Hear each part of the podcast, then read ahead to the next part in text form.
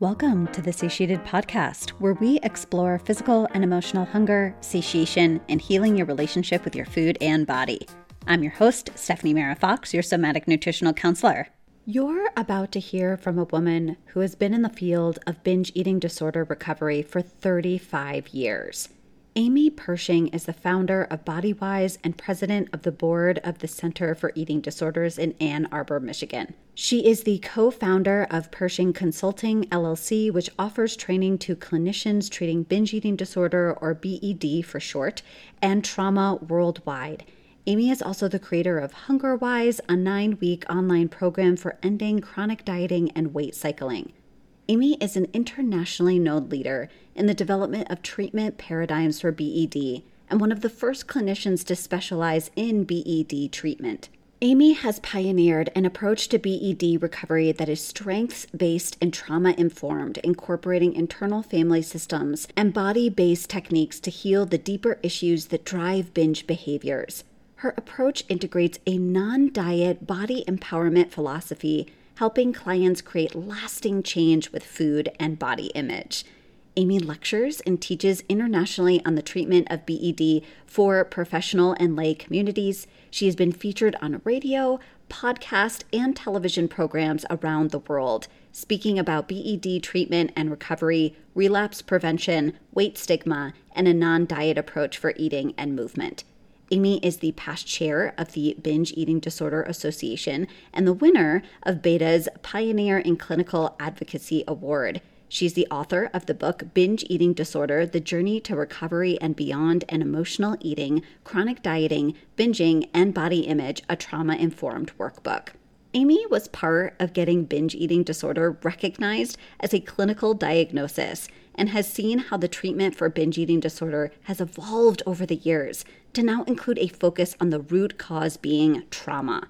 We explore what this binge eating disorder healing journey looks like, what a person healing from these behaviors with food needs to learn, approaching the journey in a body image neutral way, and be sure to listen to the end for questions you can ask yourself when feeling the urge to binge. With Thanksgiving coming up this next week, you may notice your binge urges increase.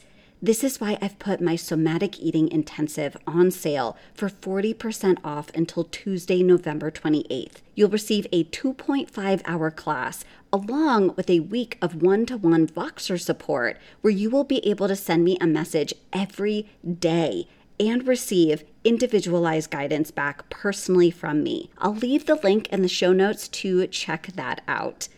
Now, welcome, Amy. Well, I am really honored to be here with you today with just how long you have been in this field of supporting others in their relationship with their food and their body.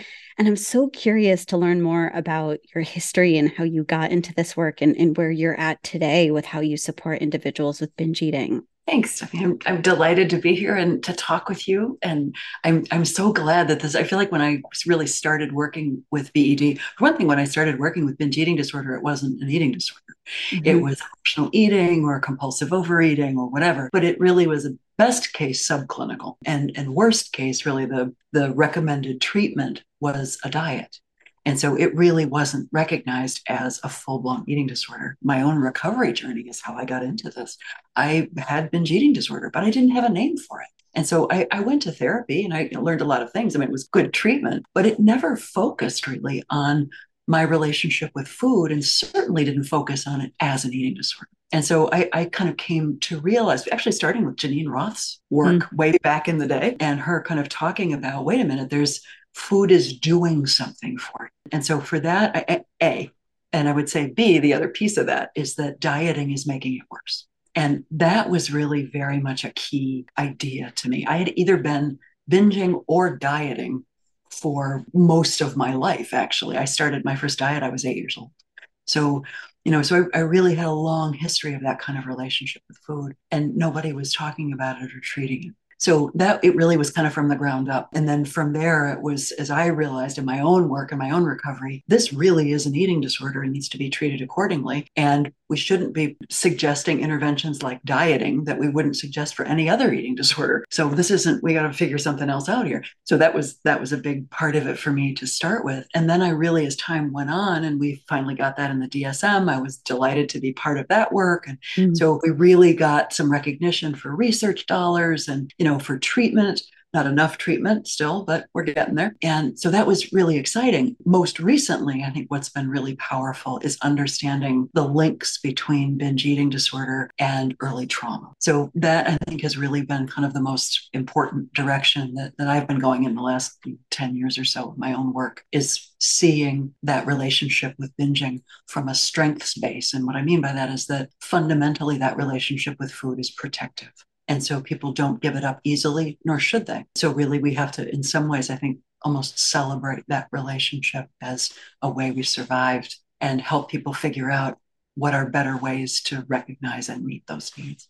Yeah, I'm completely on the same page. It's exactly how I practice as well. And I find a lot of individuals come to me very confused about seeing their binge eating as a gift that was actually their best strategy to get through something in their past where previously it was seen as something that was bad, wrong, needs to be fixed, gotten rid of. And I really appreciate you bringing in this aspect of it's only been recognized as a like disorder fairly recently. Right. Yeah. And again, because it, I think we've got that narrative that if you eat more than you're supposed to eat, then that is a willpower issue. And so there's so much self blame. There's so much that sort of story that, you know, if you just want it badly enough, it being usually being thinner, if you just want that badly enough, then that relationship with food will somehow magically shift and change, and that will happen. And if you don't do that, it's a willpower issue.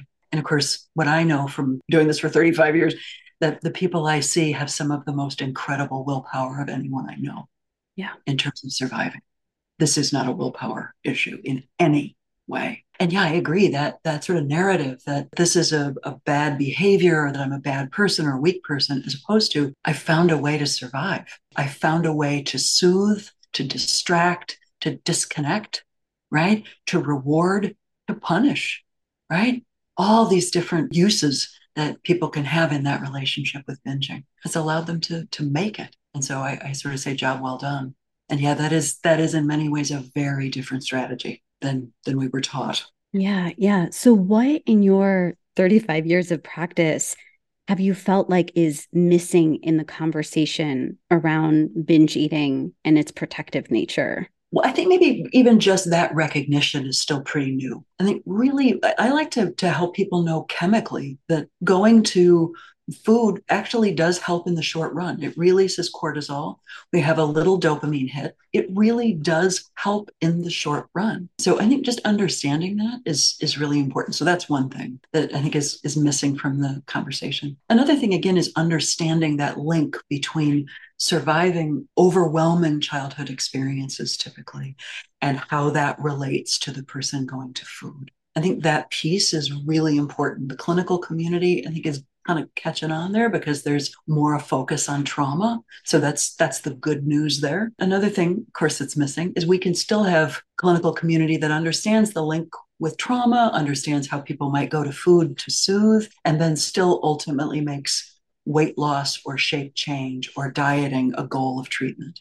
I think that's a mistake. So we're still not really understanding the damaging impact of weight stigma, the judgments uh, about weight and health, the connections that we necessarily have been taught are true between weight and health, where the evidence really does not exist. So I find a big part of treatment is really about embodiment, that is, living in our body as our home instead of a billboard, getting out of some of those self objectification energies. So we're moving around in the world, inhabiting our body.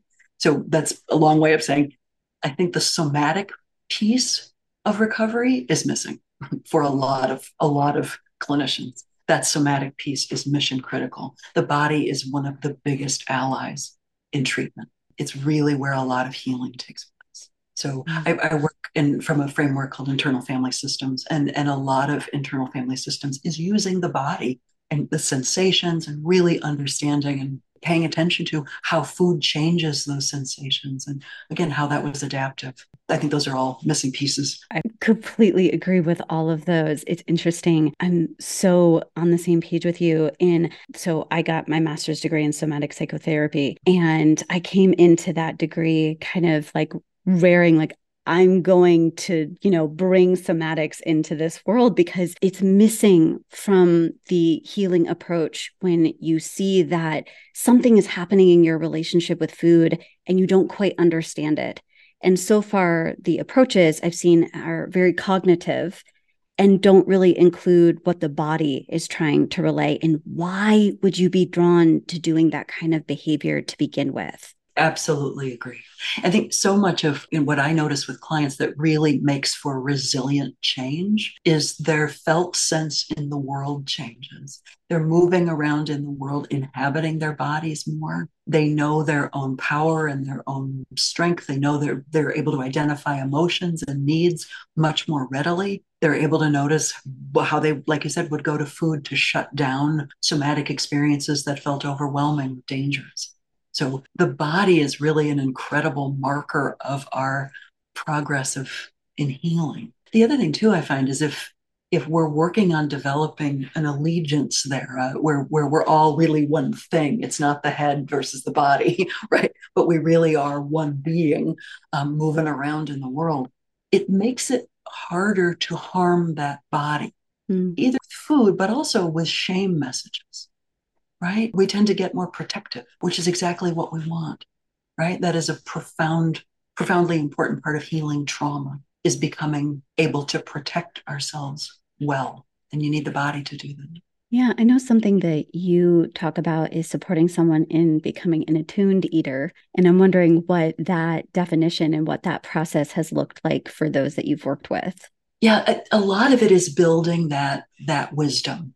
Everybody's you know what, what i think about is everybody needs a user's manual kind of their body. Everyone's is unique right? There isn't a right way to eat. There isn't the right nutrition for any given human being. That we don't even have that recipe for one thing. And, and i would suggest it doesn't even exist. Mm-hmm. It's different for different people. It's different for different bodies. So i think fundamentally what i think of when i think of attuned eating is very much that that our body is in the lead and it's really our job to to hear what it has to say and so what that looks like is becoming better able to recognize hunger cues and fullness cues knowing how different foods feel in the body taking the judgment out of different foods so there's room for all foods. Let's see how different foods truly affect us. One thing that profoundly contributes to binge eating is having certain foods that are forbidden. You know, people don't binge on broccoli they binge on the things, right, that they won't otherwise allow themselves to have. And the narrative is, well, look what happens when I allow that. I just eat tons and tons of it. Well, that's not what's really happening. What's really happening is the restriction is driving the binge. So, what I find is when there's more permission, when it's safe to listen, and that's, of course, a lot of the work of therapy, but when it's safe to, to begin to really listen to your body, people want broccoli and ice cream and pizza and stir fry and donuts and whatever. They want a, a whole variety of foods and they want to delight in a whole variety of foods. I talk about satiety. It's really important that we're eating food that satisfies us. In diets, our own satisfaction around food is irrelevant, mm-hmm. right? We have to have particular amounts or recipes or combinations or omissions or whatever. Let's listen to what really your needs are. And that's also, you know, corresponds to doing trauma healing work. What are your needs, really? And then perhaps another really big piece of attuned eating, I think, is really challenging weight stigma and diet culture.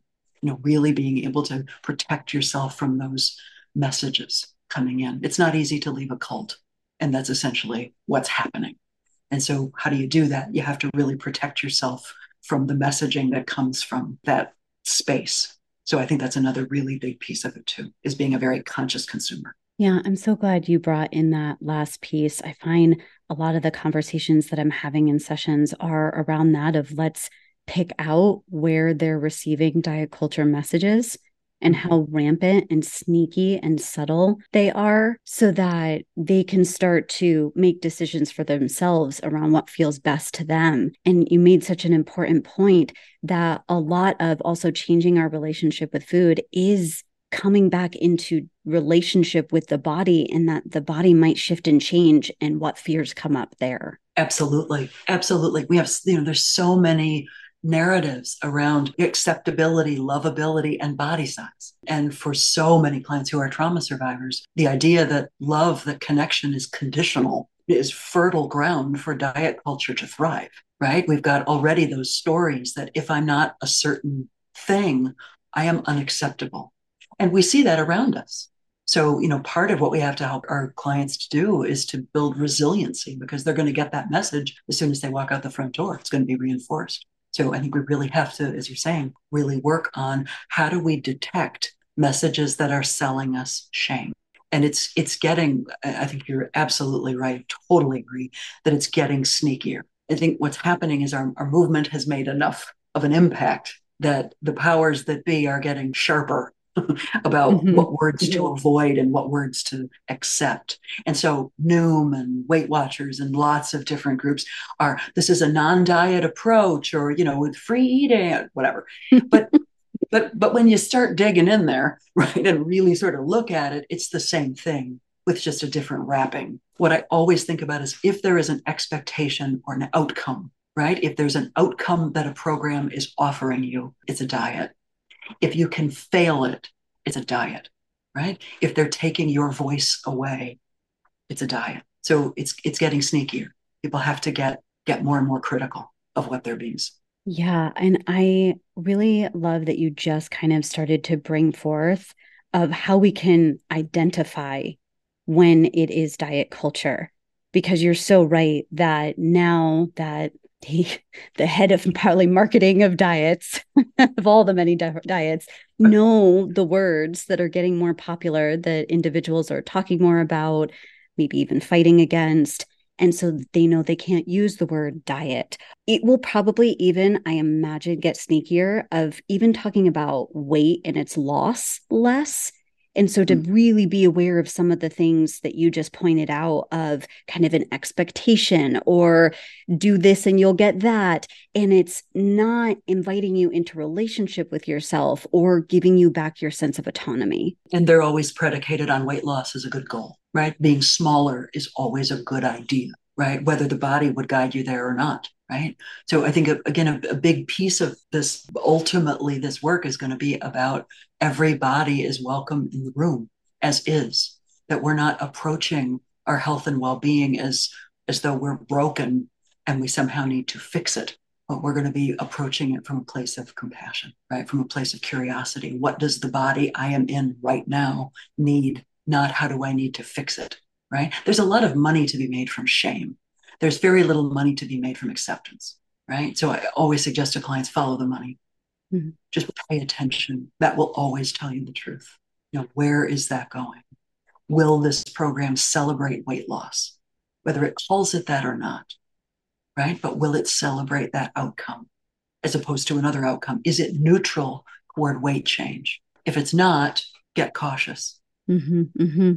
Yeah. And just coming back to the trauma piece, because I find individuals are confused about what trauma is.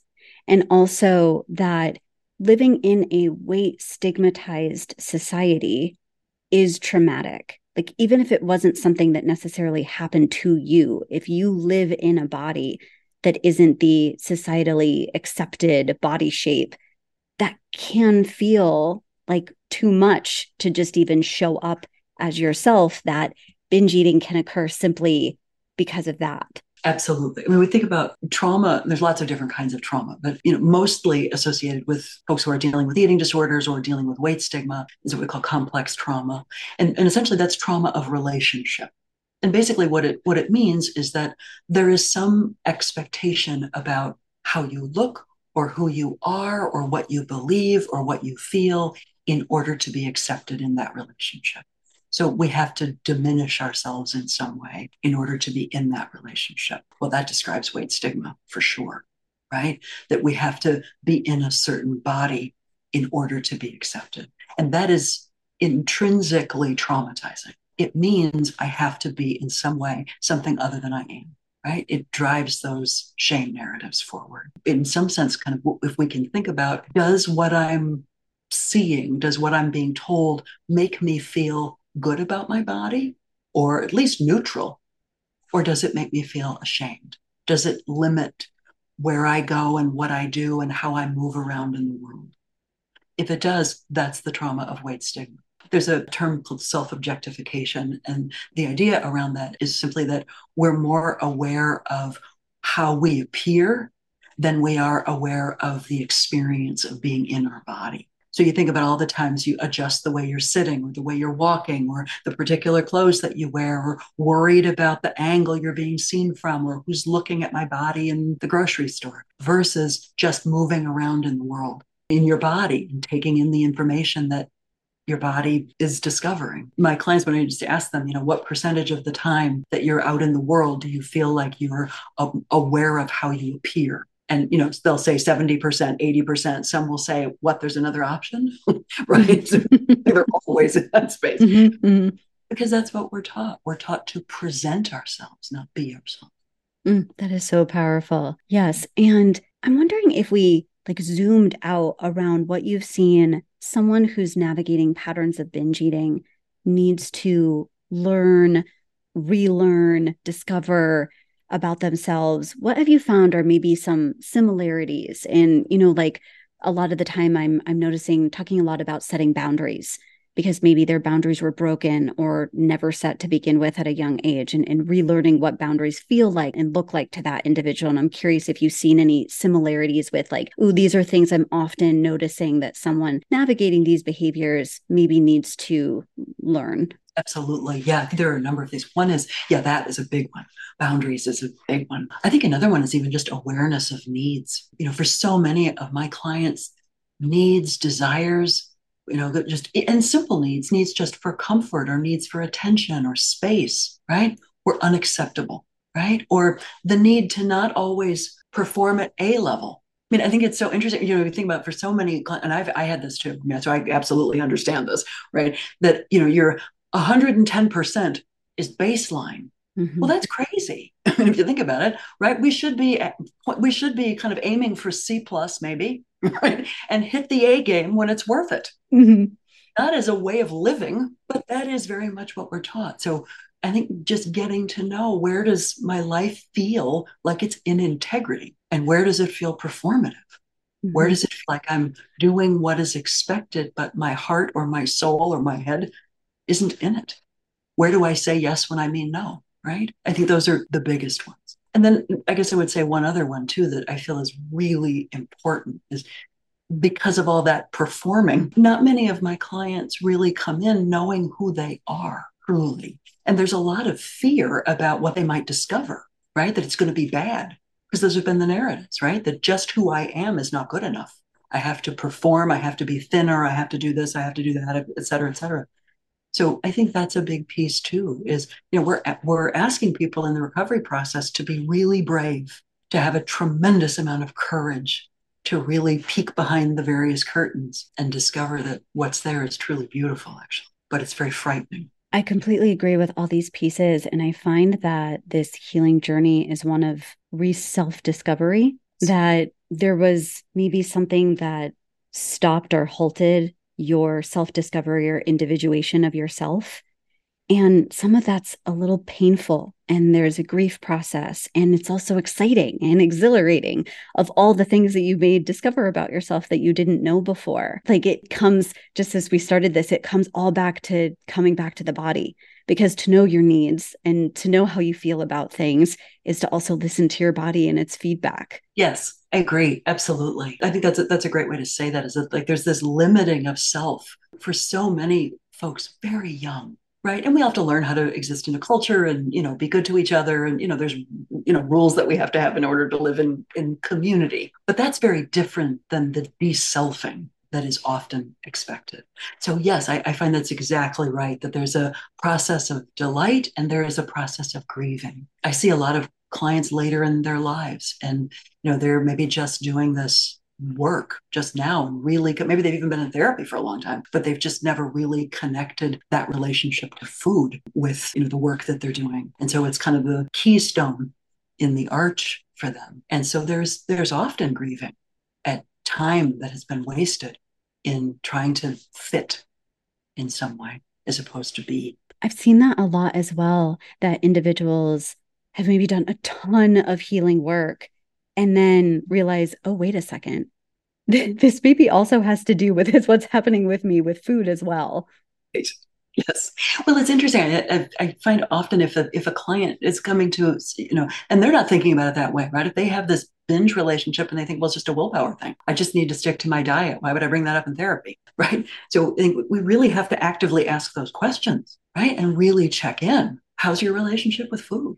I think we always should ask that, regardless, because a lot of times people still are, aren't thinking about this really as fundamentally a part of healing, and it needs to be, and a good source of information for that healing journey too. If you've got a part that's, you know, using food, let's get really curious. That part's speaking the only language it knows. We need to listen. Oh, completely agree. I like to always wrap up with like a baby step. So, you know, when individuals, regardless of where they're at on this journey, sometimes it can feel really overwhelming of where do I go next or how do I get started? And so, what's kind of a baby step you would maybe offer with someone who's, you know, realizing, oh, wow, I think this piece around my binge eating actually has to do with what's I've been exploring and and where do they go with all this? What what have you found be the most supportive? This will sound really self-serving. What, I do not mean it, but I think it is true. I think therapy is almost always really important because th- we have so many different aspects that are trying to keep us away from those realizations because that's how we've kept food around to stay safe. So there's a lot in our systems usually that doesn't want us looking at that relationship. So I think we have a lot of work usually to do just to feel strong enough to do that. But supposing someone does feel like they're in a good space to do that, what I would say is, yeah, when you notice that drive to go to food, see if you can just buy yourself a little time. Don't take food out of the toolbox. If you decide you want to go to food, that's okay. But just see if you can buy yourself a couple of minutes to be curious and compassionate. Just check in and see what triggered this.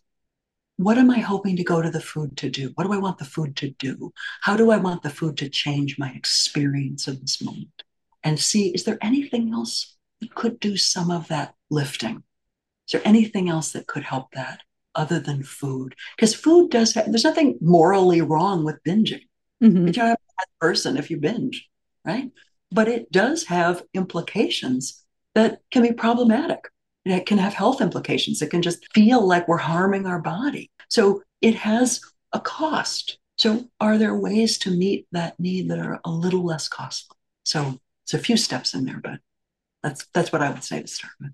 I love all of those. And I actually really appreciate that you named, you know, find someone because so often I find on this journey, individuals are trying to navigate it all on their own. And sometimes we need support we need that co-regulation of another practitioner that specializes in what you're navigating in your relationship with food. And that's really important to name that too that it's not just all about doing this all on your own. I think for so many folks too if you think about for them to to have to develop that relationship with food they probably had to be on their own with things that were going on in their lives. Often part of the trauma that my clients experienced was being alone with their inner world there really wasn't anyone to support them or listen or mirror it back, or at least not adequately. So they had to come up with strategies to be able to be safe on their own, which they did, and bravo. Mm-hmm. But often that became necessary because there wasn't enough connection.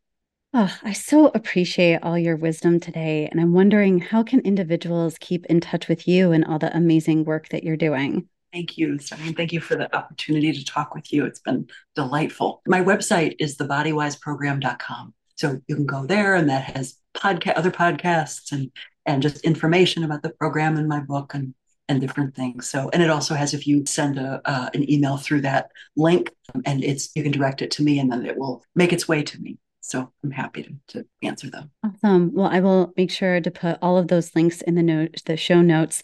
And thank you so much again for just being here and sharing your you know, years of experience in this field. I really resonate with everything that you said today. Thank you so much. Yeah. And to those that are listening, as always, if you have any questions, reach out anytime. And I look forward to connecting with you all next week.